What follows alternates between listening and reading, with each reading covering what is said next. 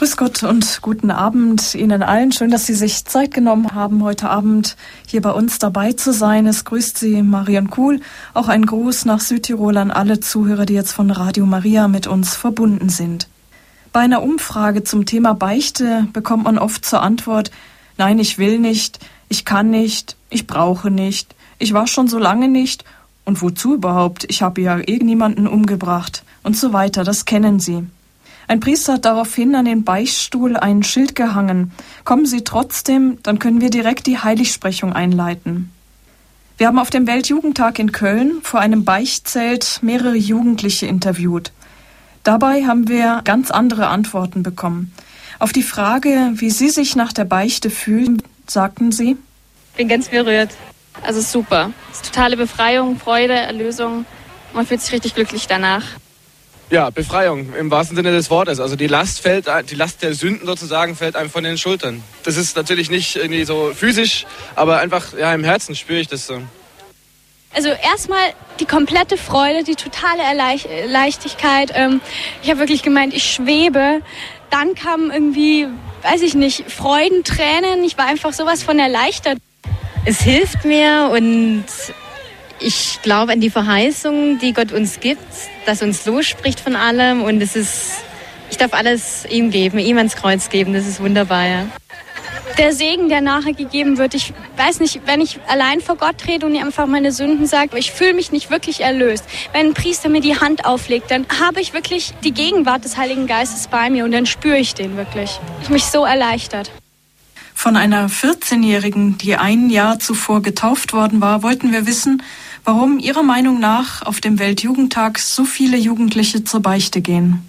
Ich glaube, weil ihnen einfach da nochmal extrem nahegelegt wird und weil sie da einfach nochmal extrem spüren, dass, dass Gott einfach auf sie wartet und dass Gott ihr Vater ist. Und welchen Rat gaben Jugendliche in Bezug auf die Beichte weiter? Traut euch. Tut's. Und zwar regelmäßig und nicht so selten wie ich. Traut euch, tut's, das sagt die Kirche auch, damit jeder Katholik zumindest einmal im Jahr das Sakrament der Buße empfängt. Heute Abend gibt es bei Radio Horeb einige Denkanstöße und Hilfe für die Praxis. Persönliche Beichte heute noch aktuell. Dieser Frage gehen wir nach. Zu Gast ist bei uns der Vorsitzende der Schweizer Bischofskonferenz, Bischof Dr. Kurt Koch aus Basel in der Schweiz. Grüß Gott und guten Abend, Herr Bischof. Guten Abend. Ich freue mich, dass Sie heute bei uns sind. Viele der Zuhörer kennen Sie dadurch, dass Sie beim Angelusgebet oft mit dabei sind oder auch bei Standpunktsendungen. Herr Bischof, war vielleicht ein Zeugnis dabei bei den Jugendlichen, das Sie besonders angesprochen hat? Und wenn ja, wieso? Mir sind vor allem zwei Stichwörter aufgefallen. Das eine ist Befreiung und das andere ist Freude. Und ich glaube, damit wird der eigentliche Kern getroffen, dass junge Menschen die Erfahrung machen können im Beichtsakrament, dass sie befreit werden von einer Last, die sie herumtragen und dass das bei ihnen Freude auslöst, der Beginn eines neuen Lebens. Also bei den Jugendlichen war die Beichte zumindest ganz aktuell. Ja. Und damit sind wir auch beim Thema unseres Abends, persönliche Beichte, heute noch aktuell. Die ausweichenden Antworten, die ich eben zu Beginn genannt habe, ich will nicht, ich brauche nicht und wozu überhaupt, die kennen Sie ja sicher auch alle. Was sagen Sie solchen Menschen? Also vor allem die Aussage, ich habe niemanden umgebracht, das weist darauf hin, dass man eigentlich gar nicht damit rechnet, in der Beziehung mit Gott Schwierigkeiten zu haben. Man nimmt das höchste Extrem in dessen Situation man doch offensichtlich nicht kommt und auch nicht kommen will, um dann gleichsam äh, die Frage vom Tisch äh, zu haben. Ähm, und nicht bedenken zu müssen, dass es noch ganz andere äh, Sünden gibt, die mich von Gott trennen können oder wie wir ja selber beim Sündenbekenntnis am Anfang der heiligen Messe sagen, ich bekenne, dass ich Gutes unterlassen und Böses getan habe. Das allererste ist, dass ich Gutes unterlasse, obwohl ich es hätte tun können. Und erst das zweite ist, dass ich Böses tue. Und wenn man sich darüber Rechenschaft gibt, dann glaube ich, gibt es immer wieder Anlass, mit Gott ins Reine zu kommen. Pius XII. hat gesagt, die Sünde des Jahrhunderts ist das mangelnde Sündenbewusstsein. Das gilt ja sicher heute auch noch. Ähm, aber sind wir vielleicht schon einen Schritt weiter davon entfernt, dass heute das Problem vielleicht eher noch ein mangelndes Gottesbewusstsein ist? Ja, ich glaube, das gilt ja schon im zwischenmenschlichen Bereich. Je näher mir ein Mensch ist, umso mehr geht mir auf, wenn ich mich verfehlt habe, wenn ich nicht das getan habe, was ich hätte tun sollen. Vielleicht beim Nebenmann im Bus oder in der Untergruppenbahn wird das mir nicht so bewusst, aber je näher, je intimer eine Beziehung ist, umso mehr entdeckt man, dass ich diesem Menschen etwas schuldig geblieben bin, dass ich Schuld auf mich geladen habe. Umso mehr werde ich das erkennen. Genauso ist es mit Gott wenn Gott einfach eine ferne Wirklichkeit ist, der jenseits dieser Welt lebt im Himmel, mit dem ich eigentlich nicht in einer persönlichen Beziehung lebe, dann kann das Sündenbewusstsein eigentlich gar nicht richtig aufkommen. Und deshalb denke ich, ist der Verlust der persönlichen Gottesbeziehung heute das entscheidende Problem und alles andere kann man eigentlich erst nachher wirklich angehen. Hm. Wie ist das eigentlich als Bischof? Steht man da auch noch als Sakrament für das Sakrament der Beichte zur Verfügung? Ja, ich gehe immer vor den Hochfesten äh, in die Kathedrale und höre dort Beichte. Und ich bin eigentlich immer besetzt. Schön. Gut, dann freuen wir uns auf diesen Abend mit Ihnen heute, Herr Bischof Gott Koch. Persönliche Beichte heute nach aktuell, das ist unser Thema. Liebe Zuhörer, auch Sie sind gefragt, Ihr Standpunkt. Sie dürfen sich nach dem Vortrag von Bischof Koch mit einbringen. Ich gebe dann später auch noch die Nummer bekannt. Aber jetzt freuen wir uns erst einmal auf Ihren Vortrag. Dankeschön. Johannes berichtet gegen Ende seines Evangeliums, dass Jesus am Abend von Ostern in die Mitte seiner Jünger kommt, die in Angst hinter verschlossenen Türen versammelt sind, und dass er ihnen seinen Friedensgruß entbietet. Dann haucht er sie an und sagt zu ihnen, empfangt den Heiligen Geist. Wem ihr die Sünden vergebt, dem sind sie vergeben.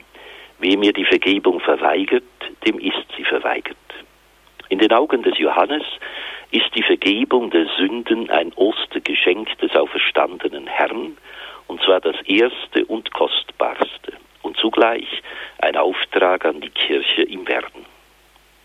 Indem der auferstandene Christus die Jünger persönlich anspricht und sie mit dem Dienst der Sündenvergebung beauftragt, tritt deutlich an den Tag, dass Sünde und Sündenvergebung etwas sehr Persönliches sind, das den einzelnen Menschen unmittelbar betrifft. Denn Gott begegnet dem Menschen nicht als Teil eines Kollektivs, sondern er kennt jeden Einzelnen persönlich, ruft ihn bei seinem Namen und ermöglicht ihm einen Neuanfang, wenn er in Schuld gefallen ist.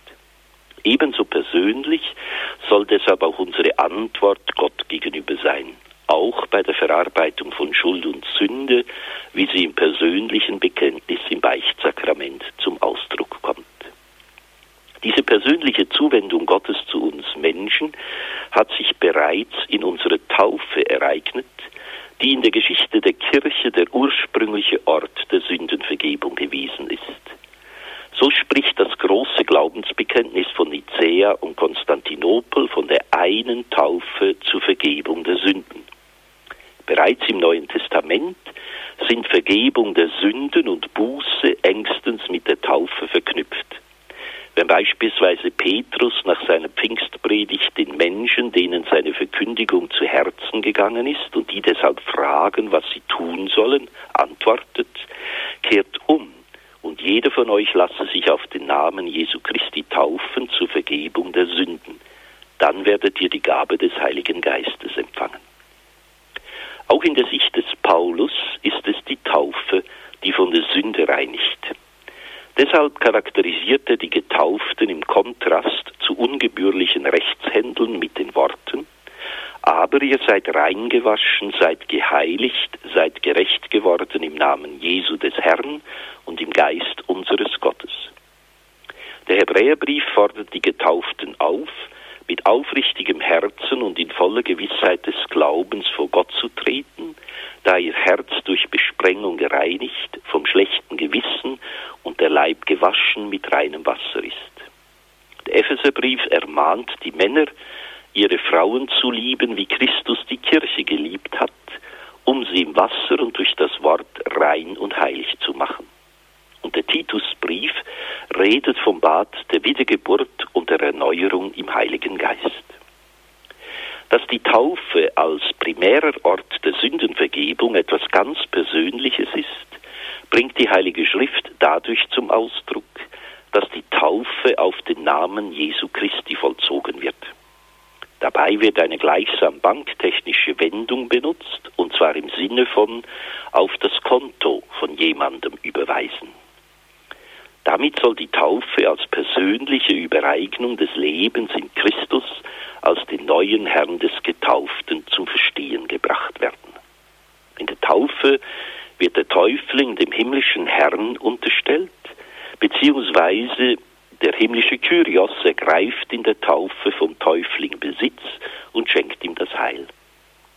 Da Christus in der Taufe jedem Einzelnen seinen Bund anbietet, lädt er ihn zu einer ganz persönlichen Beziehung zu ihm ein. Paulus fordert deshalb die Getauften auf, sich als Menschen zu begreifen, die für die Sünde tot sind, aber für Gott leben in Jesus Christus. Paulus genügt es offensichtlich nicht, dass wir Getaufte sind. Für ihn ist es noch wichtiger, dass wir in Jesus Christus sind und in einer gegenseitigen, gleichsam mystischen Durchdringung Christi und des Christen leben, die in der Taufe besiegelt ist. In treuer Bewahrung dieser biblischen Sicht war die alte Kirche von der großen Tragweite der Taufe überzeugt, die sie als Herrschaftswechsel, als Übertritt des Menschen aus dem Machtbereich der Sünde und des Todes in den Herrschaftsbereich Jesu Christi betrachtet hat. Die Taufe impliziert deshalb einen radikalen Lebenswechsel von der fleischlichen, der Sünde und dem Tod verfallenen Existenz zur geistlichen, von Gottes Geist geleiteten Existenz im Sinne der Befreiung zum wahren Sein.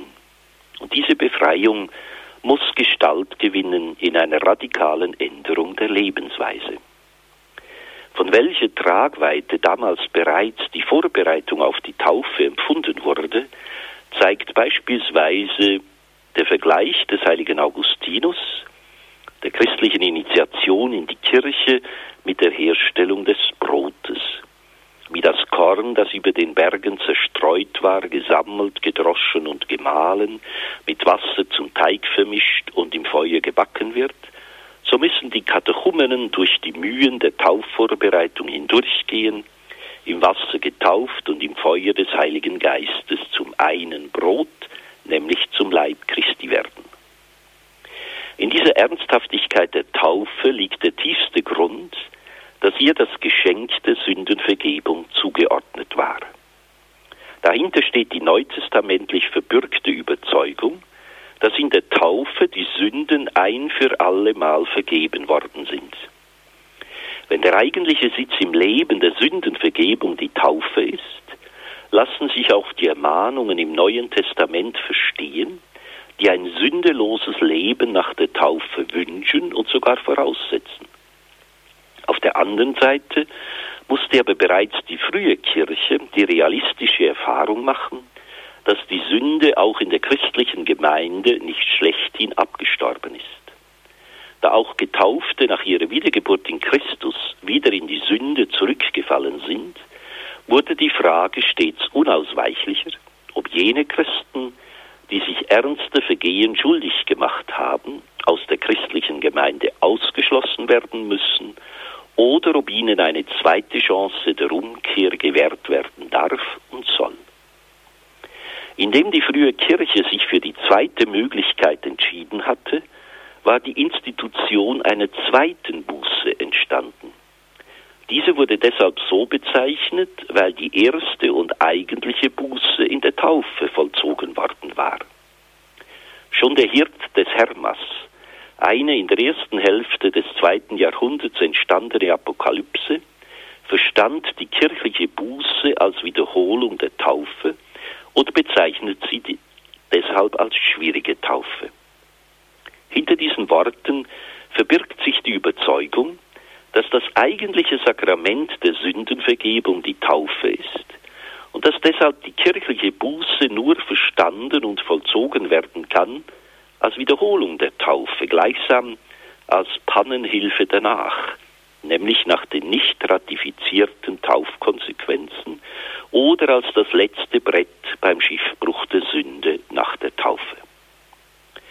persönliche Dimension des Bußsakramentes haben in den vergangenen Jahren die Päpste immer wieder in Erinnerung gerufen. Sie zieht sich gleichsam wie ein roter Faden durch das Lehramt von Papst Johannes Paul II.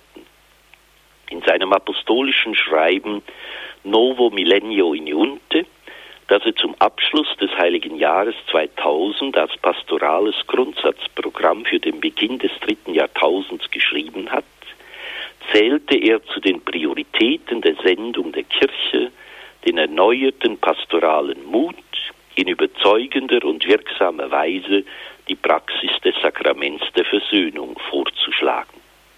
Auf der Basis dieser Einladung hat Johannes Paul II. in seinem Motto proprio Misericordia Dei einige wichtige Aspekte der Praxis des Sakramentes der Versöhnung in theologischer, pastoraler und kirchenrechtlicher Sicht konkretisiert.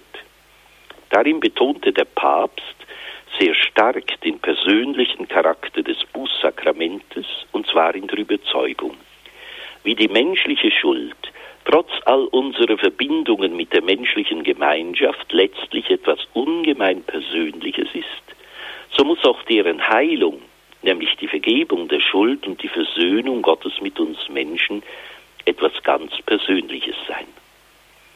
In seinem nachsynodalen apostolischen Schreiben über die Kirche in Europa hob Papst Johannes Paul II. ausdrücklich hervor, dass es notwendig sei, dass in der Kirche in Europa das Sakrament der Versöhnung eine Wiederbelebung erfahre.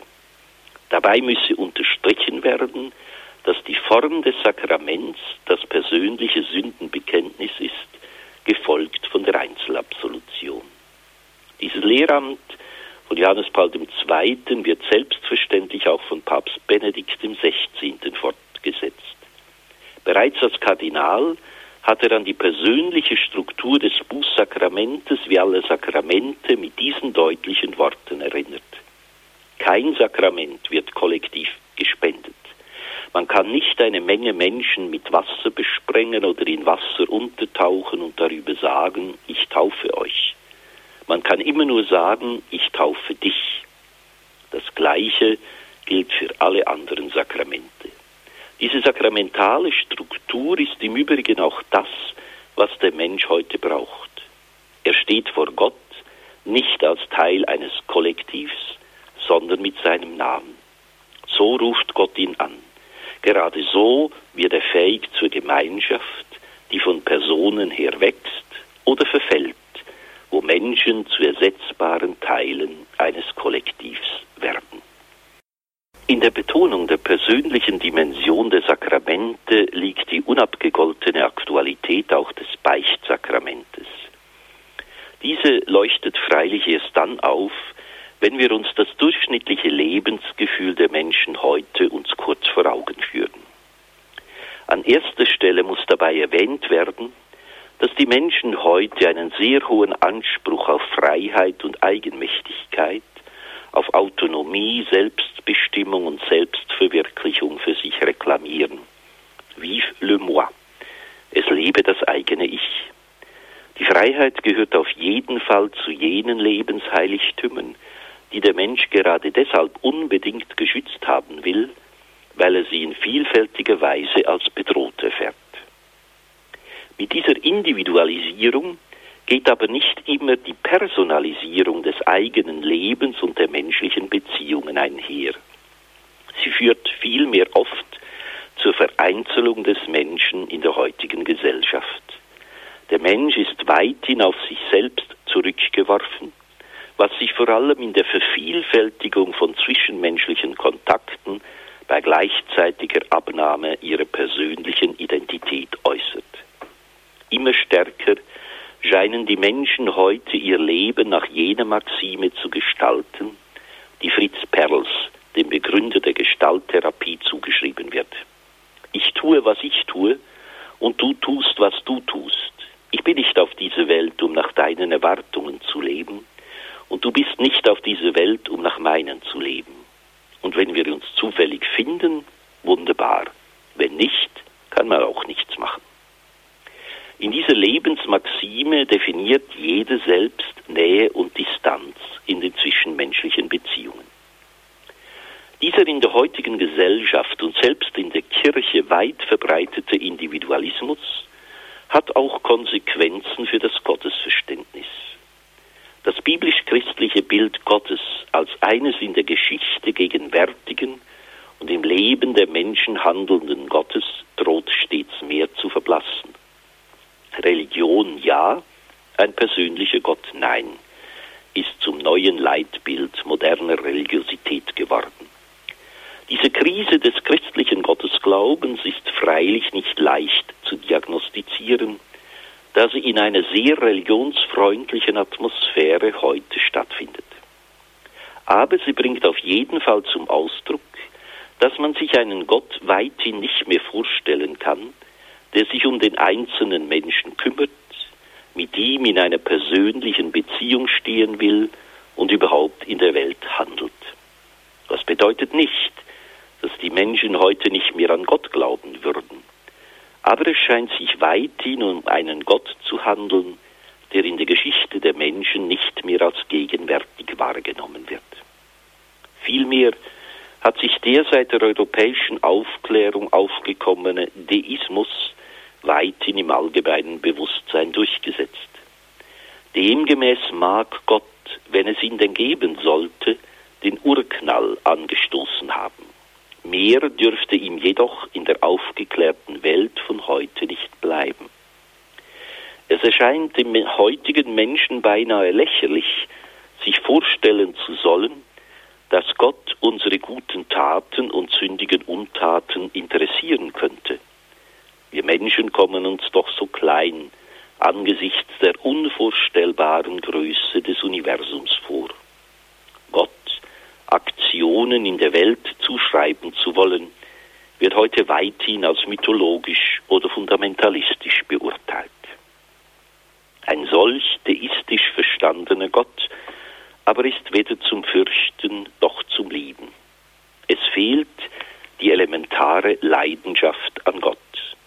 Und darin dürfte die tiefste Glaubensnot in der heutigen Zeit liegen. Ein derart blasses Gottesverständnis hat natürlich Auswirkungen auf das heutige Sündenbewusstsein des Menschen, die Papst Benedikt in seinem apostolischen Schreiben Sacramentum Caritatis dahingehend beschrieben hat, dass in unserer Zeit auch die Gläubigen in eine Kultur eingetaucht sind, die dazu neigt, das Empfinden für die Sünde auszulöschen, indem sie eine oberflächliche Haltung fördert, die vergessen lässt, dass es notwendig ist, in Gottes Gnade zu stehen, um die Kommunion würdig empfangen zu können. In Wirklichkeit bringt der Verlust des Sündenbewusstseins immer auch eine gewisse Oberflächlichkeit in der Wahrnehmung der Liebe Gottes mit sich. Dieser Zusammenhang zwischen der Erfahrung der Liebe Gottes und der Einsicht in die eigene Sündhaftigkeit tritt jedenfalls in der heutigen Welt deutlich vor Augen. Der tiefere Grund für das Verblassen der Gotteserfahrung dürfte auch im Verschwinden der Erfahrung der Sünde liegen. Und umgekehrt dürfte das Verschwinden dieses Wissens den Menschen von Gott entfernen. Denn dort, wo Gott wirklich erfahren wird, erkennt der Mensch auch seine Sündigkeit. Und erst dort, wo er dies wirklich erkennt und anerkennt, erkennt er auch sich selbst. Gilbert Chesterton hat deshalb mit Recht einmal gesagt, einen Heiligen erkenne man unfehlbar daran, dass er wisse, dass er ein Sünde sei. Dort hingegen, wo man davon ausgeht, dass Gott unsere Sünden eigentlich nicht interessieren, sondern ihm vielmehr gleichgültig sind, entsteht die große Versuchung, dass der Mensch sich mit der eigenen Sünde wohlfühlt und Reuegefühle die Zensur des eigenen Herzens gar nicht mehr passieren können. Von daher ist es kein Zufall, dass in der heutigen Zeit das christliche Wort Sünde zu den am meisten verschlissensten Worten der christlichen Tradition gehört. Es ist vor allem moralisiert und ironisiert und damit gänzlich unverständlich geworden. Dagegen spricht nicht die Feststellung, dass das Wort Sünde heute in der Umgangssprache inflationär verwendet wird. Da ist nämlich die Rede von Umweltsünden, von Verkehrssünden und sogar von Jähzünden. Solche umgangssprachlichen Redewendungen zeigen, dass der traditionelle Begriff der Sünde aus der Gottesbeziehung, in der er ursprünglich beheimatet ist, in einen völlig säkularisierten Zusammenhang übersetzt worden ist. Den Bezugspunkt der Sünde bildet nicht mehr Gott, vor dem sich der Mensch als Sünder erkennt. Bezugspunkt und Maßstab der Sünde sind vielmehr sozial geteilte Ordnungsvorstellungen, die, wie beispielsweise in der Straßenverkehrsordnung eindeutig oder wie beim gesundheitsunverträglichen Essen recht diffus sind. Die Konsequenz dieser gravierenden Verschiebung im Verständnis von Sünde liegt darin, dass sich auch die Vorstellung von Vergebung gänzlich säkularisiert hat. Aus einer göttlichen Gnadenzusage wird die Vergebung dann zu einem rein zwischenmenschlichen Zuspruch. Zu diesen verhängnisvollen Entwicklungen in der heutigen Gesellschaft und teilweise auch in der Kirche steht das Beichtsakrament quer. Denn es ist nur dort möglich, wo Menschen an einen persönlichen Gott glauben und selbst in einer persönlichen Gottesbeziehung leben. Insofern bringt uns die Beichte auf den innersten Kern unseres Glaubens zurück. Diese besteht im Glauben an Gott und im Leben einer persönlichen Gottesbeziehung, alles andere folgt daraus. Wenn Gott uns persönlich beim Namen ruft und sich uns namentlich in Liebe zuwendet, dann müssen doch auch Umkehr, Buße und Versöhnung eine ganz persönliche Note haben. Die persönliche Beichte hat dabei vor allem den Sinn, dass der einzelne Christ sein ureigenes Leben aus der Taufe vor Gott überdenkt sich selbst mit seiner eigenen Schuldgeschichte konfrontiert und sich durch sein Sündenbekenntnis vor dem Priester als dem amtlichen Repräsentanten der Kirche der Tatsache vergewissert, dass er mit seiner Sünde auch der Glaubwürdigkeit der Kirche als des Leibes Christi Schaden zufügt. In der Beichte kann der Mensch sein schuldhaftes Verhalten zur Sprache bringen seine Bereitschaft zur Erneuerung persönlich aussprechen und die tröstliche Zusage hören, dass die Sünden im Auftrag der Kirche von Gott her vergeben sind.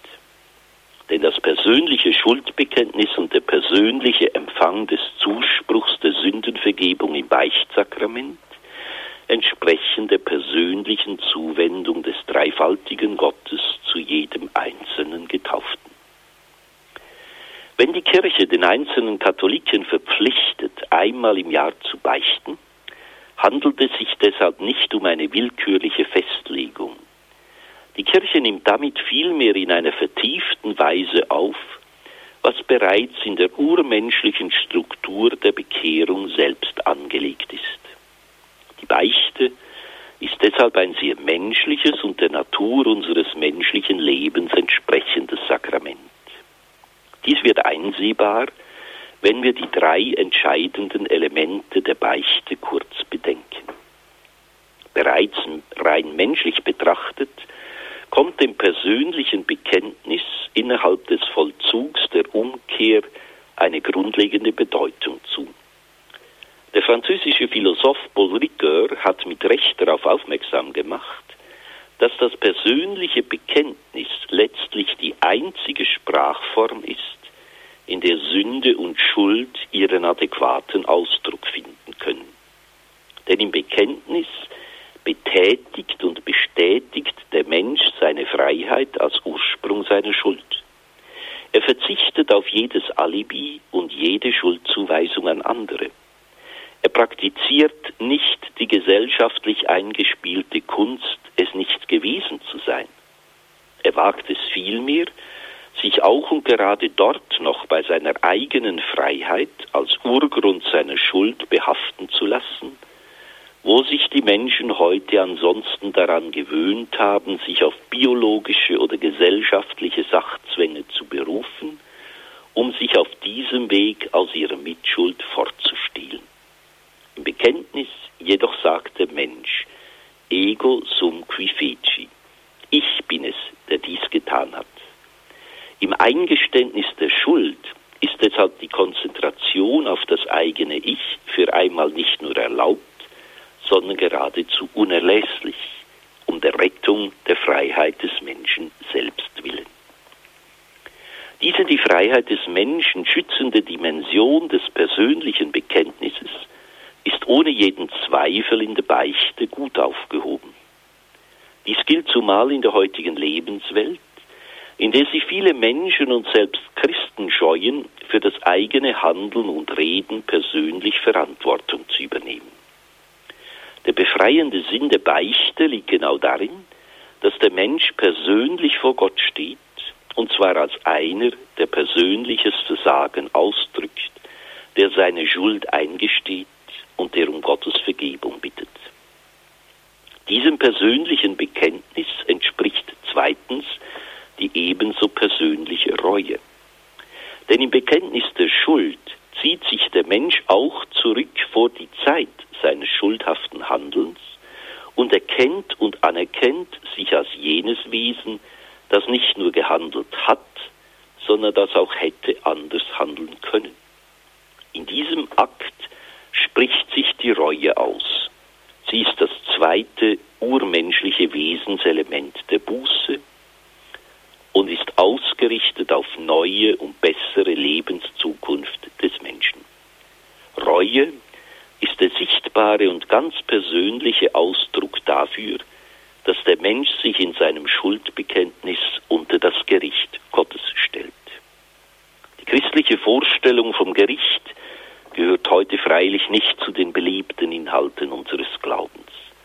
Sie steht vielmehr quer zu unseren manchmal etwas harmlosen Vorstellungen eines lieben und barmherzigen Gottes.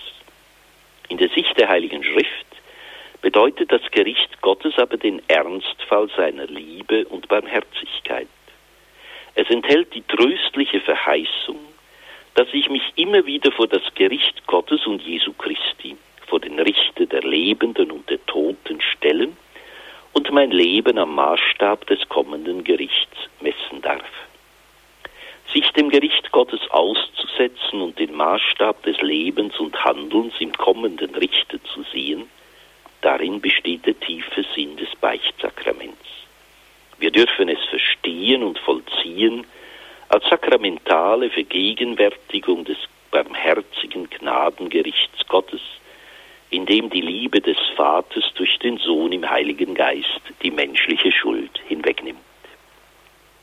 Wie das Gericht Gottes die wesentlich andere Seite seiner Sündenvergebung darstellt, ohne die die Absolution ihren letzten Ernst einbüßen müsste, so folgt im Vollzug der Umkehr auf das Bekenntnis und die Reue notwendigerweise die Buße im Sinne der Wiedergutmachung.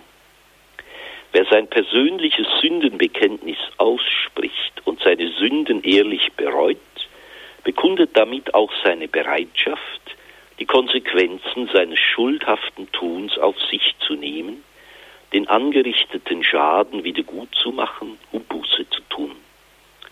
Damit ist jenes innere Wesenselement der Umkehr angesprochen, das die Tradition unserer Kirche mit dem Begriff der Genugtuung ausgesprochen hat. Diese drei Dimensionen, Bekenntnis, Reue und Genugtuung, sind die wichtigsten Elemente des Beichtsakraments das uns das schöne Geschenk des Himmels, nämlich die Absolution, in besonderer Weise nahebringt. Der Großartigkeit dieses Geschenks der Absolution werden wir freilich nur ansichtig, wenn wir auch den tragischen Ernst der menschlichen Sünde wahrnehmen. Dieser besteht darin, dass wir Menschen mit unserer Sünde und Schuld so oft allein sind und von unserer Schuld nicht mehr loskommen. Dies ist eine furchtbar schreckliche Erfahrung. Es ist zwar gut und heilsam, wenn wir Menschen unsere Schuld erkennen, zu ihr stehen und uns als Sünde bekennen. Auf der anderen Seite ist es aber schrecklich, wenn wir uns als Sünder erkennen und bekennen, dabei aber von unserer Schuld nicht mehr loskommen können. Denn wer von seiner Schuld nicht mehr loskommt, wird letztlich sich selbst nicht mehr los, sondern ist und bleibt sein eigener Gefangener. In dieser Situation bleibt das schlechte Gewissen des Menschen mit sich selbst allein. Dann dreht sich alles im Kreis, und zwar in einem teuflischen Kreis. Und dieser Kreis, in dem der Mensch bei allem, was er tut und erlebt, nur noch sich selbst und seiner Schuld begegnet, ist der schrecklichste aller Teufelskreise. In diesem Teufelskreis wird das menschliche Leben gespenstisch einsam. In dieser bedrängenden Lebenssituation ist es heilsam, wenn Gott selbst in das Gefängnis der menschlichen Schuld einbricht und diese gespenstische Einsamkeit aufbricht. Es kommt einer grandiosen Rettung aus dem grausamen Teufelskreis mit der eigenen Schuld allein sein zu müssen gleich, wenn Gott ihn mit dem Engelskreis seiner Sündenvergebung überwindet. Es ist ein wunderbares Geschenk des Himmels, wenn Gott uns Menschen von unserer Schuld freispricht und alles daran setzt, damit wir von unserer Schuld und damit von uns selbst loskommen und nicht mehr unsere eigenen Gefangenen im erbarmungslosen Schuldgefängnis bleiben müssen. Gott allein ist deshalb jener universale Gesprächspartner, an den ich mich in jedem Fall mit meiner Bitte um Vergebung wenden und dem gegenüber ich Reue empfinden kann. Darin besteht die großartige Verheißung des Beichtsakraments. Sie enthält die schöne Botschaft, dass es sich bei der urmenschlichen Sehnsucht nach dem lösenden Wort der göttlichen Vergebung nicht um einen unerfüllbaren Wunschtraum handelt, sondern dass sie eine tiefe Befriedigung finden kann in der Vergebung der Sünden durch Gott selbst. Diese Vergebung der Sünden darf im Auftrag Gottes und im Namen der Kirche der Priester dem Menschen zusprechen. Deine Sünden sind dir vergeben. Ein solcher Zuspruch ist freilich nur mit der Vollmacht Gottes möglich.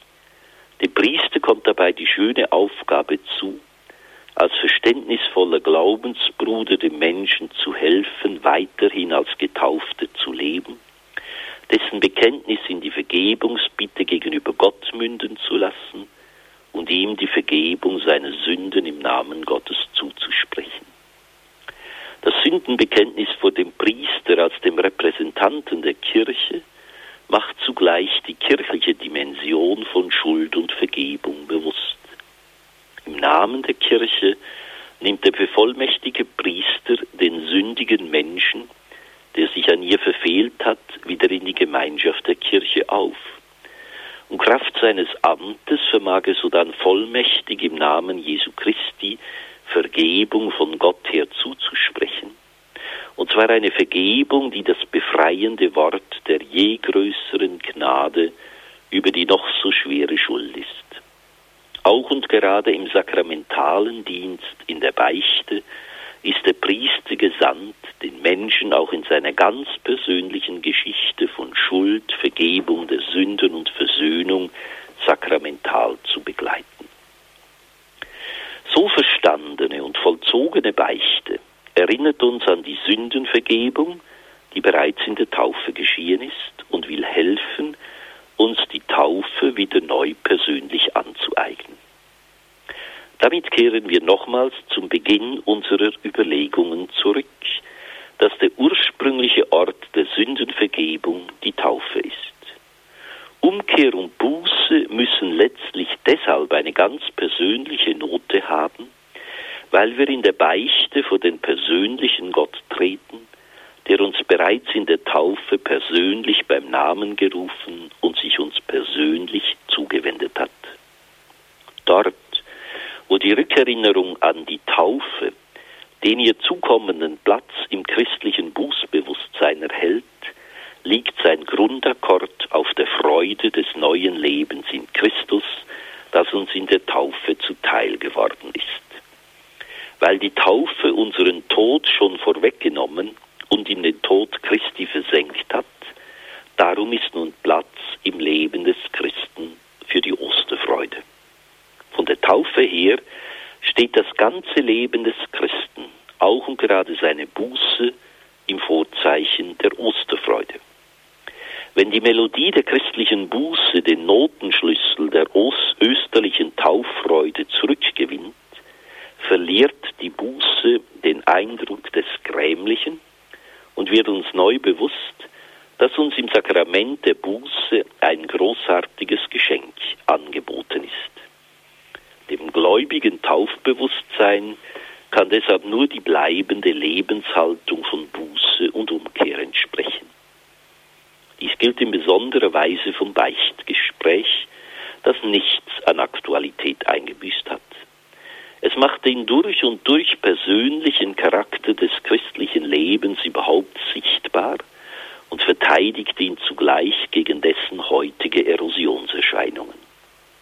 Das Bekenntnis der eigenen Schuld kann zwar dem Einzelnen als eine große Last erscheinen, und zwar vor allem deshalb, weil es seinen Stolz verletzt und ihn unerbittlich mit seiner Armut als Sünder konfrontiert.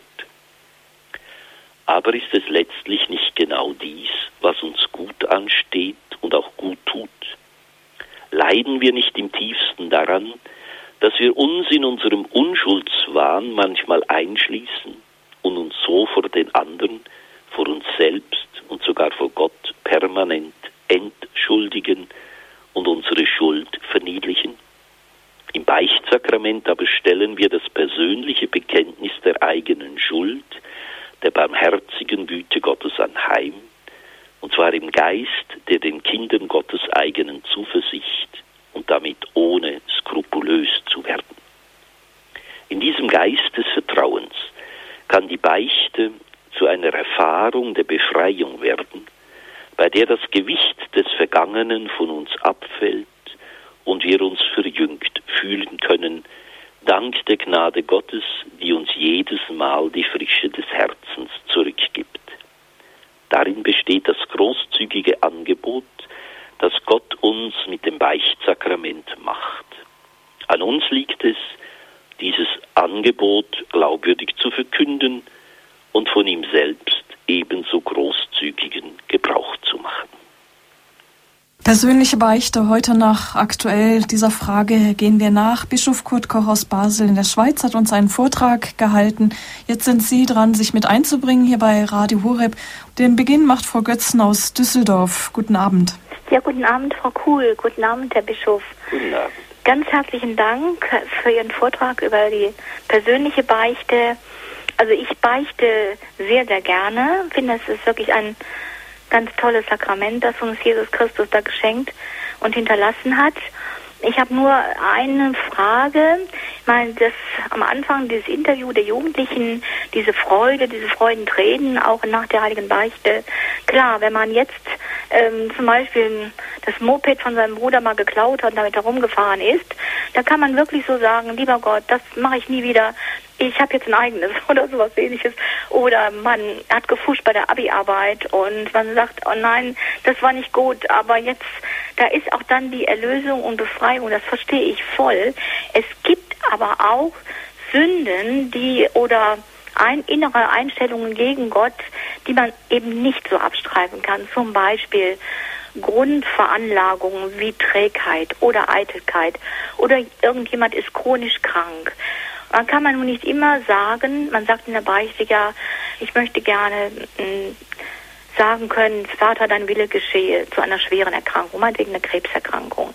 Das kann man am nächsten Tag, kommt man zum Arzt, hört man Metastasen, man, das, da, da ist die, diese Befreiung des Zuspruchs von dem Priester, der oftmals auch das ganze Lebensbild des Menschen gar nicht so kennt, eigentlich für mich für mich auch ganz persönlich in der letzten Zeit nicht mehr so herzerquickend, weil eigentlich doch merke ich so eine Erwartungshaltung auch seitens der Priester da ist, boah, so eine richtige, na, so eine Sünde mit Schmackes, schön bräut, oh, strahlen vor Gott, alles ist gut, aber das Lebensbild hat oft auch ähm, ja tendenziöse Schuld ja, Entwicklungen, die man halt nicht einfach so, so abstreifen kann. Herr Bischof?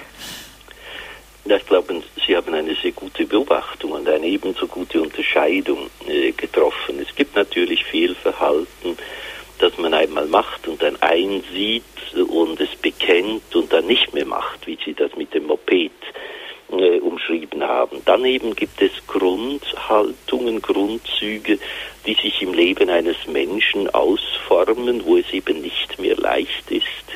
Ähm, und dieses Gottvertrauen, das vielleicht einmal da gewesen ist, aber jetzt arg strapaziert wird durch Lebensschicksale, zwischenmenschliche Beziehungen, die zerstört sind oder Krankheit, wie Sie es genannt haben. Ich glaube, da wäre es natürlich eine überzogene Erwartung von der Beichte, wenn man sagt, nach der Beichte ist das alles verschwunden. Aber das schon mal aussprechen zu können, dass ich jetzt in einer Lebenssituation bin, wo mir das Gottvertrauen schwerfällt, das auszusprechen, auch vor Gott und vor Gott zu überlegen, wie kann ich dieses Gottvertrauen wiederfinden. Also ähm, ich glaube, hilf meinem Unglauben, das auszusprechen und in einem konkreten Vorsatz zu überlegen, wie kann ich an diesem etwas angeknackten oder vielleicht teilweise verloren Gottvertrauen neue Kraft äh, geben. Und wenn man sich auf darauf äh, konzentriert, auch in der Beichte, kann das auch eine Befreiung sein, was dann eben nicht heißt, dass man das in der nächsten Beichte wiederum beichtet. Es gibt eben solche Grundhaltungen beim Menschen, von denen man nicht einfach durch eine Beichte loskommt, aber von Beichte zu Beichte Schritt für Schritt neue Wege suchen kann. Dankeschön für die Antwort und auch für den Anruf, Frau Götzen. Alles Gute nach Düsseldorf. Ihnen auch alles Gute. Die, die nächste Hörerin ist Frau Dota Weiß aus Bamberg. Guten Abend. Grüß Gott. Grüß Gott. Herr, Grüß Gott, Herr Bischof. Grüß Gott. Ich freue mich sehr, dass ich durchgekommen bin und ich habe äh, oft Depressionen und äh, in letzter Zeit war, war ich also ganz tief im Keller und habe den Herrgott überhaupt nicht mehr gespürt. Ich, wenn gebetet habe, gab es für mich kein, keinen Widerruf. Das war alles tiefes Loch und nichts mehr da.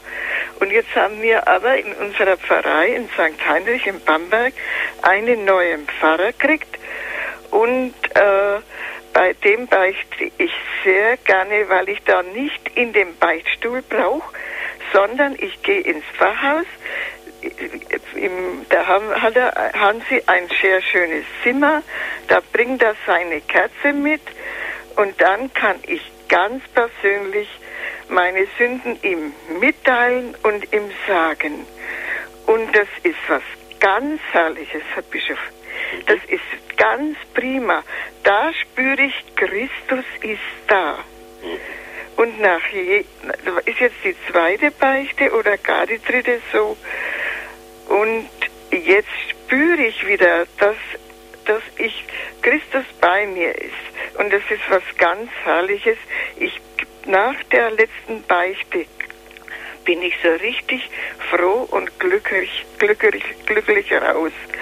Und ich kann nur, ich kann nur sagen, diese ganz persönliche Beichte ist das Schönste und das Beste, was uns Christus und was uns die Kirche und die Pfarrer ermöglichen. Dankeschön für dieses Zeugnis. Ja, das ist ganz, ich, Herr Bischof, das ist ganz prima. Man schöpft unheimlich Kraft raus. Ich habe einen kranken Sohn und oft viele Schwierigkeiten in der Familie. Aber diese persönliche Beichte ist für mich, bei, in der persönlichen Beichte pumpe ich auf und holen wir wieder neue Kraft. Und äh, dann freue ich mich umso mehr, wenn ich in der Heiligen Messe Christus empfangen darf. Dankeschön. Herr Bischof, möchten Sie noch etwas dazu sagen? Ja, ich finde dieses Zeugnis sehr, sehr schön, denn erstens einmal, Depression ist eine Krankheit und zu dieser Krankheit kann es auch gehören, dass Gott fern wird. Ähm, sogar die Beichte nicht mehr präsent sein kann in ganz schweren Depressionen von Menschen. Gerade in dieser Situation ist es wichtig, das auch aussprechen zu können. Jesus selbst hat diese Erfahrung ja im tiefsten am Kreuz gemacht dass er Gott, seinen Vater, nicht mehr erfahren hat und trotzdem noch zu ihm ruft, also als der De Profundis zu ihm ruft und vielleicht so dann auch wieder die Gegenwart Christi äh, erfahren kann. Da finde ich das sehr schön, dass Sie das so äh, beschreiben können und auch so äh, erfahren haben in diesem persönlichen Beichtgespräch. Ja, danke schön, Frau Dutterweiß. Alles Gute nach Bamberg. Wir müssen uns jetzt leider von den Zuhörern auf der UKW-Frequenz 92,4 im Großraum München verabschieden. Wenn Sie wollen, können Sie uns aber weiter über Satellit oder über Kabel oder Internet hören oder Sie bestellen sich einfach diese ganze Sendung Standpunkt beim CD-Dienst von Radio Horeb unter der 0700 75 25 75 20. Alles Gute und Gottes Segen wünscht Ihnen Marion Kuhl. Für alle weiteren Hörer geht es aber natürlich weiter in der Sendung. Zwei Hörer warten in der Leitung. Die nächste Hörerin ruft aus der Schweiz an, und zwar aus Önsingen, wenn ich jetzt richtig gelesen habe. Ja. Frau Bloch, guten Abend. Grüß Gott. Grüß Gott. Grüß Gott, Herr Bischof. Grüß Gott. Grüß Claudia Bloch aus Önsingen. Äh, ich möchte Sie fragen, warum bei uns in der Gegend praktisch nicht Beichte gehört wird. Ich fahre sozusagen jeden Sonntag nach Maria Stein und meistens beichte ich da auch. Mhm. Aber bei uns in der Gegend gibt es nur einige Gemeinden, da wird gerade mal vor Hochfesten äh, zweimal im Jahr Beichte gehört und da noch zu einer Zeit, wo Berufstätige, wo es für Berufstätige gar nicht möglich ist. Mhm. Also ich habe eigentlich gar keine Möglichkeit. Mhm. Das ist ein besonderes Problem, dass in äh, verschiedenen Pfarreien äh, die Beichtmöglichkeit gar nicht mehr gegeben wird. Das hat verschiedene äh, Gründe. Ein Grund, den ich immer wieder von Seelsorgen höre, ist, es kommt ja niemand. Und da denke ich, das ist ein schwieriges Problem, denn wenn der Beichtstuhl leer ist, ist er auch nicht einladend. Ich habe das als Vikar immer eigentlich als positiv empfunden, dass ich am Samstag eine Stunde vor der Abendmesse im Beichtstuhl gewesen bin. Sind Leute gekommen, war ich da, einladend. Wenn niemand gekommen ist, hatte ich Zeit zum Gebet oder äh, die Predigt nochmals vorzubereiten. Es wäre schon gut, wenn man dieses Zeichen wieder setzen würde und setzen könnte, dass dieses Angebot wirklich da ist. Und wenn die Gläubigen auch ihrerseits öfters vielleicht nochmal nachfragen, dann ist das vielleicht auch wieder präsenter bei den ja. Priestern. Ja, darf ich dazu noch etwas sagen? Ja. Mhm. Also ich wurde auch schon gefragt, äh, ob ich öfters äh, beichten gehe und ich bin ja Skapulierträgerin. Mhm. Somit bin ich eigentlich verpflichtet, monatlich zur Beichte zu mhm. gehen. Und da wurde mir auch schon gesagt, ja, wenn ich öfters zur Beichte gehe, sollte ich doch mal eine Psychotherapie in Erwägung ziehen. und einmal wurde ich gefragt, ob ich denn keinen Freund oder keine Freundin hätte. Also ich gehe nicht, um mit jemandem zu plaudern. Ich will wirklich beichten. Das ja. Ja, da haben ja, Sie wohl recht. Das haben Seelsorger Ihnen gesagt. Ja, Priester, ja. Ach Gott. Mhm. Naja, das, wenn, wenn die Priester keinen Zugang mehr zu dieser Beichte haben, dann können sie auch den Menschen nicht mehr helfen. Und da kommen Ausreden. Mhm. Und eben dann gehe ich einfach nach Maria Stein und dann ist dann noch eine Gemeinde, da bietet der Pfarrer auch äh, Beichte an vor den Hochfesten, mhm. einfach für diejenigen, für die es in der Bußandacht nicht selber formulieren können. Und ich möchte da eigentlich auch nicht zu denen gehören. Ich kann ja relativ gut formulieren mhm. und ich will einfach nicht in die Bußandacht. Ich gehe äh, zur Beichte, aber ich möchte da nicht heruntergemacht werden. Nein, das, das, ja. da, da hat niemand das Recht, sie herunterzumachen. Deswegen, wenn sie ein Angebot, das die Kirche macht, und das ist ein großartiges Angebot, wenn sie das wahrnehmen wollen, haben sie ihr völliges Recht, aber niemand hat das Recht, ihnen das auszureden. Ja. Johannes Paul II. hat auch einmal so schön geschrieben, ähm, eben, dass jeder das Recht hat, seinem Erlöser persönlich zu begegnen. Ja.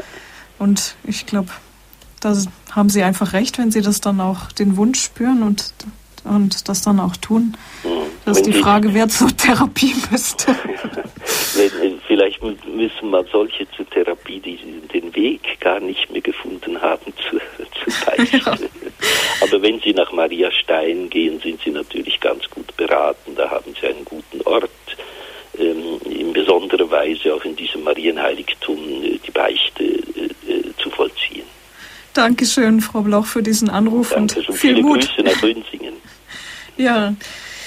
Die nächste Hörerin ruft aus Staufen an. Frau Dold, guten Abend. Guten Abend, Herr Dr. Koch. Ich danke für diese, für diese sehr wichtige Sendung. Ich meine, dass wir den Glauben überhaupt an die Erlösung durch Jesus Christus weitgehend verloren haben. Wenn ich beichten gehe, dann sage ich immer, ich glaube an die Erlösung in Jesus Christus und bitte um Buße und Lossprechung. Wir haben eine große Familie. Es ist sehr, sehr schwer, den Jugendlichen hier ein Vorbild zu sein. Was kann man machen? Wie kann man es machen? Soll man nur um die Gnade Gottes beten, dass der Heilige Geist sie anspricht, damit sie wieder gut und bös unterscheiden können, dass sie wieder spüren, dass es da etwas gibt, was ihrem Leben einen Sinn gibt und dass wir wieder spüren, auch wir Großeltern, dass unser Vorbild irgendwo Früchte trägt. Ich vermisse auch, dass über die Beichte von der Kirche her zu wenig gesprochen wird. Es wird einfach zu wenig den Menschen geöffnet, dass die Erlösung Jesu Christi andauernd unter uns ist durch dieses wunderbare Sakrament. Ja, wichtige Fragen, Herr Bischof. Ja, ich glaube, ich glaube zunächst einmal, dass die Gläubigen natürlich heute auch das Klima der heutigen Gesellschaft miterleben und unsere heutige Gesellschaft ist eine Welt, in der von anything goes bis rien ne plus alles möglich ist. Und da ist es sehr schwierig, die Urteilsfähigkeit wieder zwischen dem, was gut und böse ist, ähm, zu finden. Ich habe bisher die Erfahrung gemacht, dass die Menschen die Unterscheidung zwischen gut und bös viel schneller entdecken, wenn sie ungerecht behandelt werden als wenn sie selber Unrecht handeln. Und man muss, glaube heute da neu anfangen, wo Menschen Unrecht erfahren haben, wo sie den Eindruck haben, da ist jemand an mir schuldig geworden. Und dann im, im zweiten Schritt zu überlegen, wie kommt das nun, wenn ich selber Schuld auf mich geladen habe, wie komme ich da zur Unterscheidung von Gut und Böse? Und das Zweite, das Sie sehr wesentlich angesprochen haben, ist natürlich das Verdunsten der Glaubensüberzeugung, dass Christus uns erlöst hat, von unseren Sünden freigesprochen hat durch das Kreuz. Viele Christen heute haben ein regelrechtes Kreuz mit dem Kreuz Jesu. Und da liegt natürlich die Schwierigkeit. Wenn ich mich nicht selber für erlösungsbedürftig halte, werde ich überhaupt nicht Ausschau halten nach Wegen und nach Möglichkeiten, die mir helfen, ein erlöster Mensch zu werden. Und da ist heute die ganz große Schwierigkeit, wie können wir dem Menschen helfen, dass er seine eigene Erlösungsbedürftigkeit wiederfindet und von daher den Weg zu Gott zunächst einmal findet und dann vielleicht auch den Weg wieder einmal zur Beichte.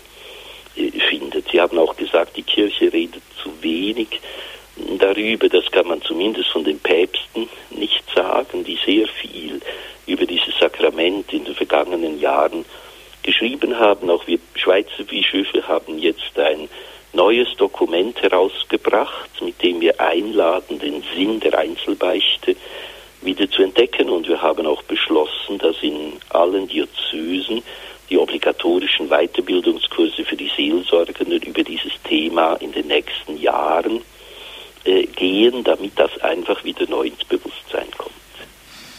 Dankeschön, Frau Deut, für den Anruf. Auf Wiederhören. Wiederhören. Ja, wenn auch Sie sich mit einbringen wollen, jetzt ist die Möglichkeit. Bischof Dr. Kurt Koch aus Basel in der Schweiz ist zu Gast. Sie können ihn fragen zum Thema Beichte 089 517 008 008. Es wäre auch schön, wenn sich Schweizer mit einbringen, wie eben schon Frau Bloch. 0049 dann vorwählen und die Null der Vorwahl weglassen. Wir haben eine Hörerin noch in der Leitung, die gerne anonym bleiben möchte. Guten Abend. Ja, guten Abend. Und zwar habe ich ein ganz großes Problem. Ich habe das letzte Mal vor 28 Jahren gebeichtet.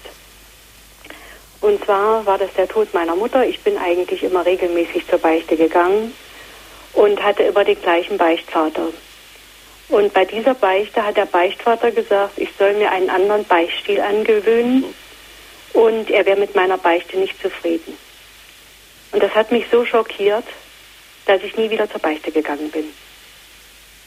Aber er hat Ihnen nicht geholfen, konkret, was Nein, Sie da er verbessern hat mir nicht sollen? geholfen. Und ich habe nie wieder den Weg dahin gefunden. Hm. ja, es ist, es liegt mir sehr auf der Seele und äh, ich bin jetzt also ein, also ein guter Mensch, muss ich sagen. Und ich hält, äh, lebe auch sehr nach den Geboten und äh, also bemühe mich im christlichen Sinn zu leben. Und es ist, es belastet mich sehr. Herr Bischof, haben Sie da eine, einen Ratschlag, wie man sich wieder trauen könnte vielleicht, oder? Ja, es ist natürlich schwierig, wenn Seelsorger so äh, reagieren und dann äh, gleichsam die Lehrmeister der Gläubigen sind und, und ihnen also sagen, so ist nicht richtig, wie sie es machen, ohne zu helfen, wie man es dann macht.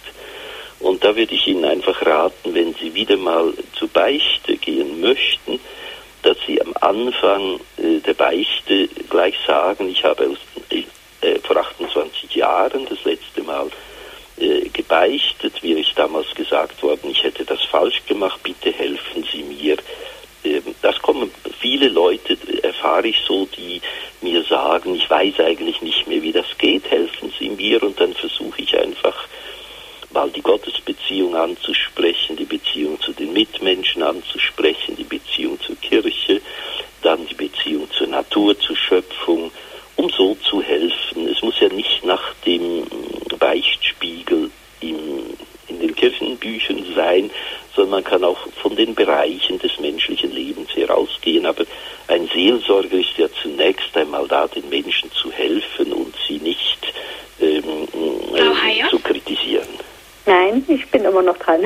Bitte? Es war jetzt jemand und da hat mich jemand unterbrochen. Ja, Hallo? es war eine technische Ja, Sache ja, gerade. kein Problem, genau, ja. ein Zwischenruf. Ja. Ja.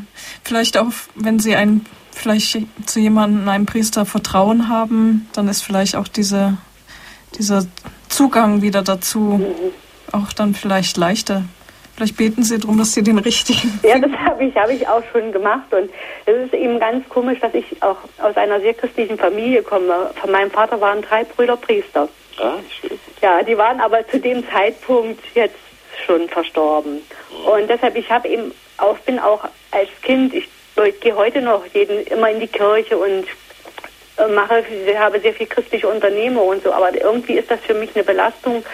Und ich glaube, je älter ich werde, desto mehr äh, bewegt mich das. Ja, ja. Aber ich danke Ihnen für Versuchen die Sie Worte. einfach mal wieder wenn Sie den Eindruck haben, nein, äh, der lässt sich nicht auf mich ein, dann suchen Sie wieder einen anderen. Mhm. Und vielleicht ergibt sich auch im Gespräch mit Menschen einmal die Möglichkeit, wenn Sie auf, auf dieses Thema kommen, dass Ihnen jemand sagen kann, och, das ist ein guter Beichtvater. Mhm. Herzlichen Dank. Danke Ihnen. Und auch für Ihre Vor mit der Dame, mit der Sie vorher gesprochen haben, das hat mir sehr gut getan. Dankeschön. Ja. Alles Wiederhören. Gute. Danke Danke. Ihnen auch. Auf Wiederhören. Auf Wiederhören. Wir haben, glaube ich, noch eine weitere Hörerin oder ein Hörer in der Leitung. Frau Hamann aus Köln. Guten Abend. Ja, guten Abend. Ich grüße Sie ganz herzlich und bedanke mich für den wunderbaren Vortrag. Ich möchte meine Erfahrungen ein bisschen beisteuern. Also ich habe auch Erfahrungen mit Beichtvätern gemacht, wo ich den Eindruck hatte, äh, ich bin ihm lästig. Es ist mir schon passiert in Marienthal im Westerwald, dass äh, ein, äh, ein Beichtvater dann gesagt hat, äh, er wollte, er wäre äh, fühlte sich belästigt.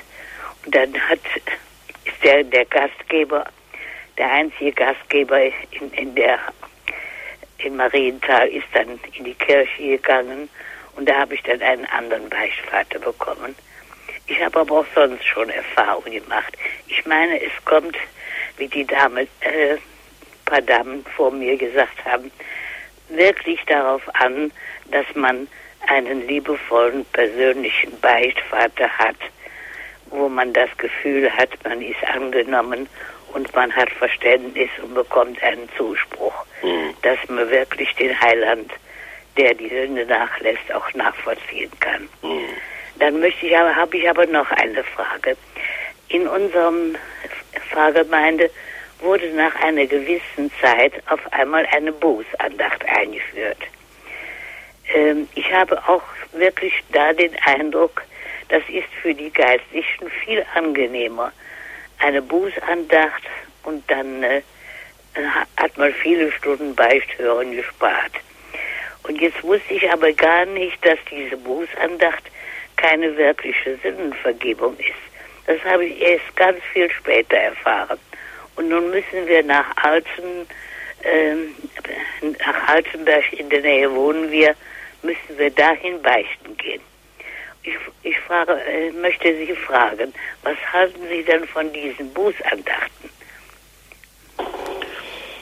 Also der offizielle Ritus des Bußsakramentes sieht drei Formen vor. Die erste Form ist das Beichtsakrament, wie ich es im Vortrag beschrieben habe.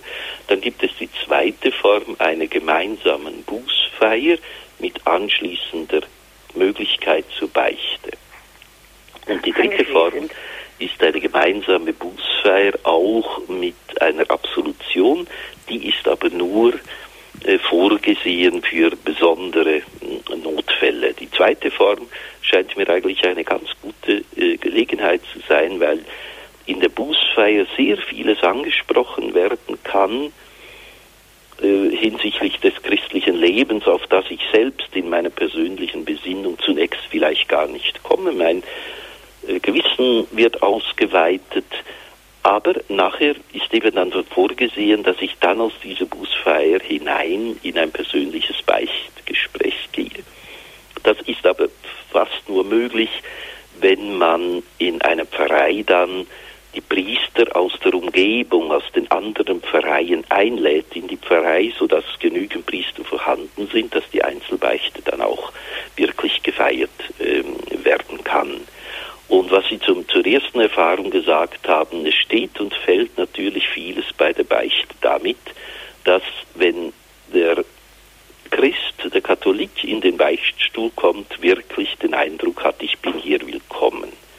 Äh, wenn ich den Eindruck habe, ich störe, dann ist von vornherein äh, etwas schiefgelaufen, nicht beim Pönitenten, sondern beim Beichtvater. Ein Beichtvater, der im Beichtstuhl sitzt, muss Zeit haben und ein, wirklich den Eindruck geben können, sie sind hier willkommen in der Art und Weise, äh, wie sie beichten.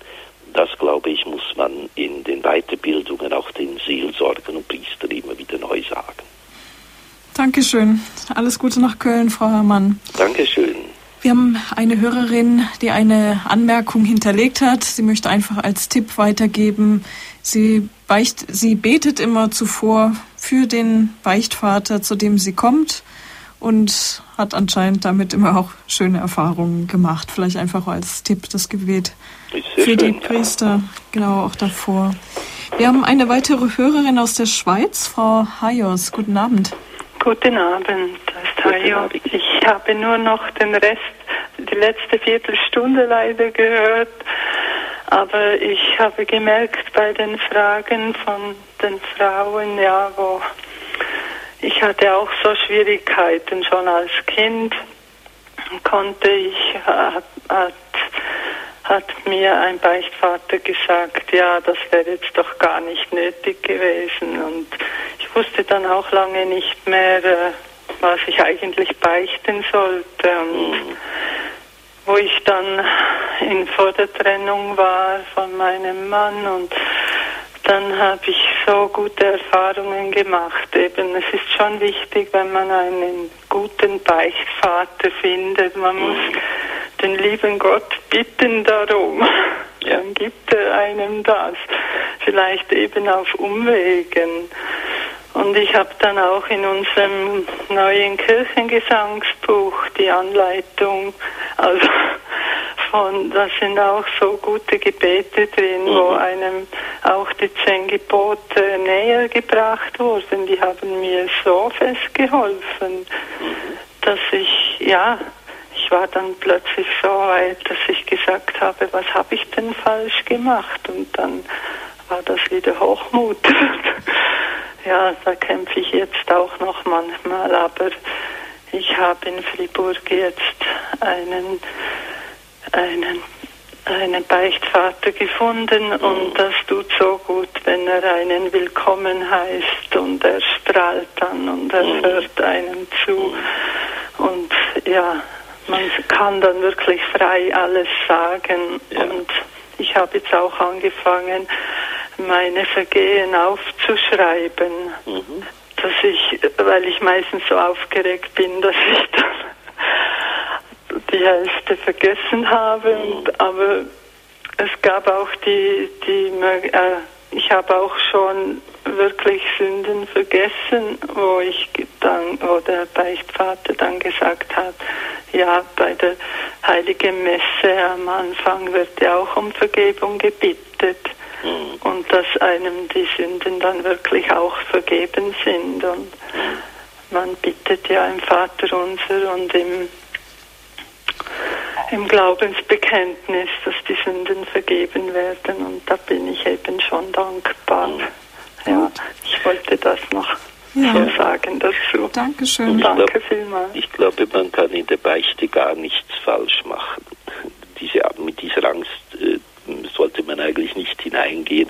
Wenn man ehrlich und aufrichtig ist, ob man das gut so formulieren kann und ein bisschen aufgeregt ist, das sind Fragen des Temperaments und des Charakters. Aber der Seelsorger hat nicht das Recht, das zu qualifizieren. Das sei jetzt nicht nötig gewesen und das müsse man anders machen. Der Seelsorger, der Priester ist dazu da, den Menschen, der kommt, in, in, seiner Art so anzunehmen, wie Christus jemand annimmt, der zu ihm kommt. Und deshalb kann man eigentlich, wenn man ehrlich ist, gar nichts Falsches machen. Und wenn man mit dieser Grundhaltung hineingeht und vielleicht, wie die Frau vorher das angesprochen hat, zunächst auch für den Priester betet, dass sein Herz offen ist, dann glaube ich, sind das ganz gute Wege. Dankeschön. Dankeschön. Wir gehen in die nächste Runde. Wenn auch Sie sich mit einbringen wollen, 089 517 008 008. Unsere nächste Anruferin ruft aus Würzburg an, Frau Wurpes. Grüß Gott. Grüß Gott. Grüß Gott. Grüß Gott, Herr Bischof. Ich möchte Ihnen von Herzen danken für diesen wichtigen Vortrag. Ich bin selber dankbar, einen Beichtvater zu haben, zu dem ich ganzes Vertrauen äh, habe, habe und der sich so sehr einsetzt, gerade für dieses Sakrament. Und vor allem möchte ich Ihnen danken, ich meine, recht gehört zu haben, dass Sie selber, Herr Bischof, Beicht hören. Das freut mich so sehr. Ich hätte das nicht gedacht, dass ein Bischof auch noch Beichte hört. Ich wünschte, dass es alle Bischöfe täten. Und vor allem auch in den Pfarreien ist ja das Übel der Beichtgelegenheit wirklich ganz groß. Aber da möchte ich nicht, äh, nicht urteilen und äh, aber ich möchte die Hörerfamilie von Herzen aufrufen, doch für unsere Priester von Herzen zu beten. Denn sie haben es nicht leicht.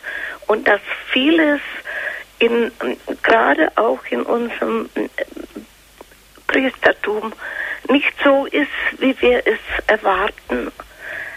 Das ist wohl auch darauf zurückzuführen, dass wir vielleicht zu wenig für die Priester beten und mhm. opfern. Das ist meine Bitte an alle. Und ja, noch einmal herzlichen Dank, Herr Bischof. Dankeschön. Danke, Frau Woppes. Ein Spiritual im Priesterseminar, in dem ich war, der hat mir mal gesagt, als Vikar sei er durch das Beichthören auf die Welt gekommen. Ja. Die Füße auf dem Boden gehabt. Das ist für mich auch der Grund, weshalb ich auch selber immer wieder als Beichtvater gerne zur Verfügung äh, stehe, weil man hier ganz konkret begegnen, Menschen helfen kann und vielleicht dann auch in der Verkündigung von mehr Erfahrung ja, ja. Äh, ausgehen äh, kann. Und das, was Sie sagen, für die Priester zu beten, dass sie ihre Hauptaufgaben äh, ernst nehmen. Es ist klar, die Priester sind heute so viel beschäftigt mit Organisation und Management, dass dann sehr oft das, was das eigentlich Priesterliche ausmacht, manchmal ein bisschen zu kurz kommt. Und da die Priester zu begleiten, auch im Gebet, dass sie zum Kern wieder zurückkommen, das möchte ich gerne auch unterstützen. Ja, danke schön. Alles Gute nach Würzburg. Ähm, eine Hörerin aus Bamberg in der Leitung. Grüß Gott. Grüß Gott. Grüß Gott. Sie haben auch eine Frage, ein Anliegen. Ich finde, die Sendung ist so, so gut, jetzt die heutige. Wirklich, weil ich äh, rutsche von einem Beichtvater zum anderen. Ich habe keinen mehr. Ich habe früher einen Boden gehabt und jetzt rutsche ich von einem zum anderen. Beten Sie bitte mit, dass ich wieder einen guten Beichtvater finde und dass ich gut, ich, ich rutsche von einem zum anderen und äh, in unserer Pfarrei tue ich mich schwer, äh, das Beichten bei den Priestern, weil er überfordert ist. Oder jedenfalls so das rauslässt. Ich weiß nicht, ist halt so. Und wir können es ja mit eingeben, auch in die Sendung gleich. Gott hört ein Gebet. Da können ja alle Hörer ihre Anliegen mit einbringen. Ja, ich, ich meine, ich meine, helfen Sie mir, dass ich wieder einen guten finde. Und jetzt möchte ich schließen. Das ist so eine schöne Sendung. Bitte nehmen Sie jetzt jemand anders dran. Dankeschön. Alles Gute Ihnen. Gottes Segen. Eine Hörerin hat noch einmal nachgefragt. Sie, äh, eine, ganz zu Beginn, eine Hörerin hat gefragt, und zwar aus Staufen. Jetzt, Moment, ähm, Frau Dold hatte noch nachgefragt, ob, wie man den Jugendlichen denn helfen könnte, das fehlende Sündenbewusstsein wiederzuerlangen, ob man für sie beten soll oder zu ihnen sprechen. Und, und sie bittet dann nochmal um einen Nachschlag sozusagen, ob sie da eine Hilfestellung geben könnten, wie man damit umgehen kann. Ich denke, das, eine tun und das andere nicht. Ich kann Sie gerade schlecht hören denke, das eine tun und das andere nicht lassen. Die für die Jugendlichen beten, aber auch ihnen helfen, äh, den Weg zu finden äh, für die Einzelbeichte. Aber das Grundlegendste ist, dass man selber einen Zugang hat dazu. Wer, wer äh, keinen Zugang zu Beichte hat, kann sehr, sehr schwer andere Menschen äh, dazu führen. Ich habe das einmal früher erlebt in meiner früheren Tätigkeit, als ich einen Katecheten besuchte, den ich qualifizieren musste für seinen Dienst. Er hat wunderbar über die Einzelbeichte gesprochen. Sehr schön. Und dann hat ihn ein Schüler gefragt, beichten Sie auch? Und da gab er zur Antwort, das geht dich nichts an. Und da war die ganze Lektion vorbei. Denn dieses persönliche Zeugnis hat den Jungen mehr gesagt als das Schöne, was er vorher gesagt hat. Deshalb, das ist das Dritte, das ich meine, das Gebet, die Begleitung, das Sprechen, aber das Allerwichtigste ist selber, dass ich aus einer Erfahrung heraus sprechen kann und über die positiven Erlebnisse, wie wir das am Anfang bei den Jugendlichen gehört haben, mit den Jungen ins Gespräch äh, komme, dass eben das Bekenntnis der Sünde nicht etwas Grämliches ist, sondern eigentlich Freude weckt. Ob die Jungen dann den Weg dazu finden, bei den Weltjugendtagen äh, habe ich die Erfahrung gemacht, dass es eigentlich die eucharistische Anbetung ist, die zur Beichte führt. Äh, dass sie hier im Bewusstsein der Gegenwart des eucharistischen Christus ihr Leben anschauen und von daher eigentlich den Zugang finden, dass also zunächst einmal eine ganz persönliche Christusbegegnung da sein muss, damit dann wirklich auch die Beichte als etwas Persönliches erfahren werden kann. Ja, oft ist es auch gerade schön gewesen, dass in den Anbetungskirchen dann auch die Möglichkeit war, direkt zu ja. beichten. Und das ja. war für viele mhm. dann auch mhm. ein, ja, die Möglichkeit schlechthin. Etwas, was ich auch in Lourdes, wenn ich äh, Gläubige begleite, immer wieder erfahre, wie Menschen plötzlich äh, nach jahrelangen Abstinenz den Weg wiederfinden. Also Marienwallfahrtsorte, die ja. zu Christus hinführen. Ja. ja. Wir haben aus der Nähe von Heidelberg aus Nussloch vor Schieb in der Leitung. Grüß Gott, guten Grüß Abend. Gott. Guten Abend, Herr Bischof. Ich möchte mal was Positives sagen. Also ich bin jetzt 53 Jahre alt und gehe schon 29,5 Jahre regelmäßig, fast jeden Monat zur Beichte. Hab auch immer Beichtfehler gehabt, die die waren gut. Ich habe mich nie abhalten lassen. Bin aber in der, in der Familie, ich lebe allein, aber bin in der Familie, meiner lebe im Haus meiner Schwester, da kann man gar nichts machen. Ich darf da gar nichts anfangen zu, zu erzählen, sonst kriege ich gleich über den Mund gefahren. Also da darf ich gar nichts machen. Ich kann Vorbild sein, ich kann reden, aber da darf ich überhaupt nichts äh, davon erzählen, weil die Neffe, die machen, was sie wollen und die, die gehen einfach nicht. Andererseits, zwei fremde Frauen, die ich überhaupt, die mit mir überhaupt nichts zu tun haben. Äh, die eine ist die Fußpflegerin, die andere ist eine Kollegin von mir, die war mal bei mir zum Kaffee. Da habe ich geredet über die Beichte. Und die hat gesagt, ja, ja, ich weiß, ich mache was verkehrt. Ich müsste eigentlich öfter in die Kirche, ich wohne gegenüber. Dann habe ich ihr wie das, wie das geht, habe ihr den Beichtspiegel vom Gotteslob äh, soll mal aufschlagen, wenn man schon längere Zeit nicht war. Die, ist jetzt, die geht jetzt zweimal im Jahr und geht jeden Sonntag in die Kirche. Die andere, die Fußpflegerin, die geht auf Exerzitien und geht auch in Beicht. Also bei anderen kann es passieren, dass ich es schaffe, die in den Beichtstuhl zu bringen. Die eigene, die gehen nicht. Ja, der Prophet Aber im da kann man nichts machen. Ja, das, das habe ich schon öfter gehört. Ich habe eine Bekannte, die sagt es auch, dass man in der eigenen Familie nichts machen kann. Äh, es ist jetzt so, dass ich das ihnen äh, überstülpen will oder weil ich weiß, wie schön und wie beglückend es ist, wenn man beichten kann mhm. und wenn man beichten darf. Ich habe auch keinen Führerschein, kein Auto. Ich muss mir das schon in der eigenen Pfarrei ist es bis jetzt ist es nur Weihnachten und Ostern, das ist mir zu wenig. Ich gehe jeden Monat. Aber ich habe jetzt das Glück immer jemand gehabt, der mir, außer im Urlaub natürlich, das ist mal länger, aber sonst alle fünf, sechs Wochen, 29 Jahre. Schön. Dankeschön für das Zeugnis. Die Prophetin im eigenen Land hat es immer sehr schwer und in der eigenen Familie erst recht. Mhm. Ja. Aber nicht den Mut aufgeben. Nein.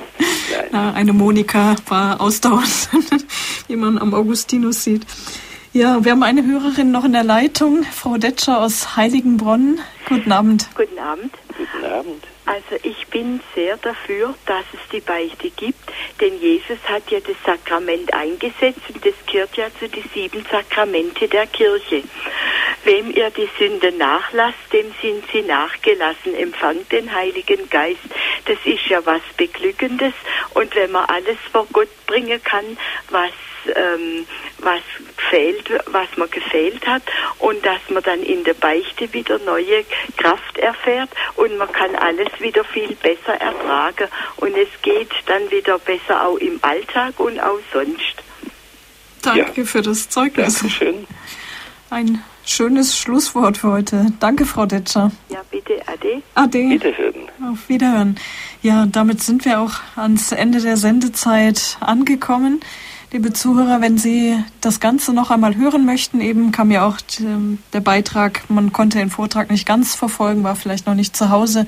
Sie können das nachholen. Sie können sich einfach beim CD-Dienst von Radio Horeb melden ab morgen wieder, also zwischen Montag und Freitag unter der 0700 75 25 75 20 oder Sie können auch auf unsere Homepage gehen www.horeb.com www.ccc.org, dort Sendungen bestellen oder auch dann ab morgen im Laufe des Tages als Podcast herunterladen. Ihnen ganz herzlichen Dank, Herr Bischof, dass Sie bei uns waren, zu diesem Thema zu uns gesprochen haben und auch für Ihr persönliches Zeugnis. Ist sehr gern geschehen. Dankeschön. Dürfen wir Sie zum Abschluss noch um den Segen bitten für ja, alle gerne. Hörer? Der Herr sei mit euch. Und mit deinem Geiste. Der Name des Herrn sei gepriesen. Von nun an bis in Ewigkeit. Unsere Hilfe ist im Namen des Herrn. Der Himmel und Erde erschaffen hat. Der lebendige Gott stärke euren Glauben an seine unbierbare Treue. Er belebe eure Hoffnung auf das verheißene Leben in Fülle und er befähige euch zu selbstloser Liebe. So segne euch und alle Menschen, mit denen ihr verbunden seid, der lebendige, gütige und dreieine Gott, der Vater, der Sohn und der Heilige Geist. Amen. Danke und vergelt's Gott alles Gute in die Schweiz, Herr Bischof. Dankeschön und noch schönen Abend und eine ruhige Nacht. Danke gleichfalls. Dankeschön. Alles Gute wünscht Ihnen Marion Kuhl. Auf Wiederhören.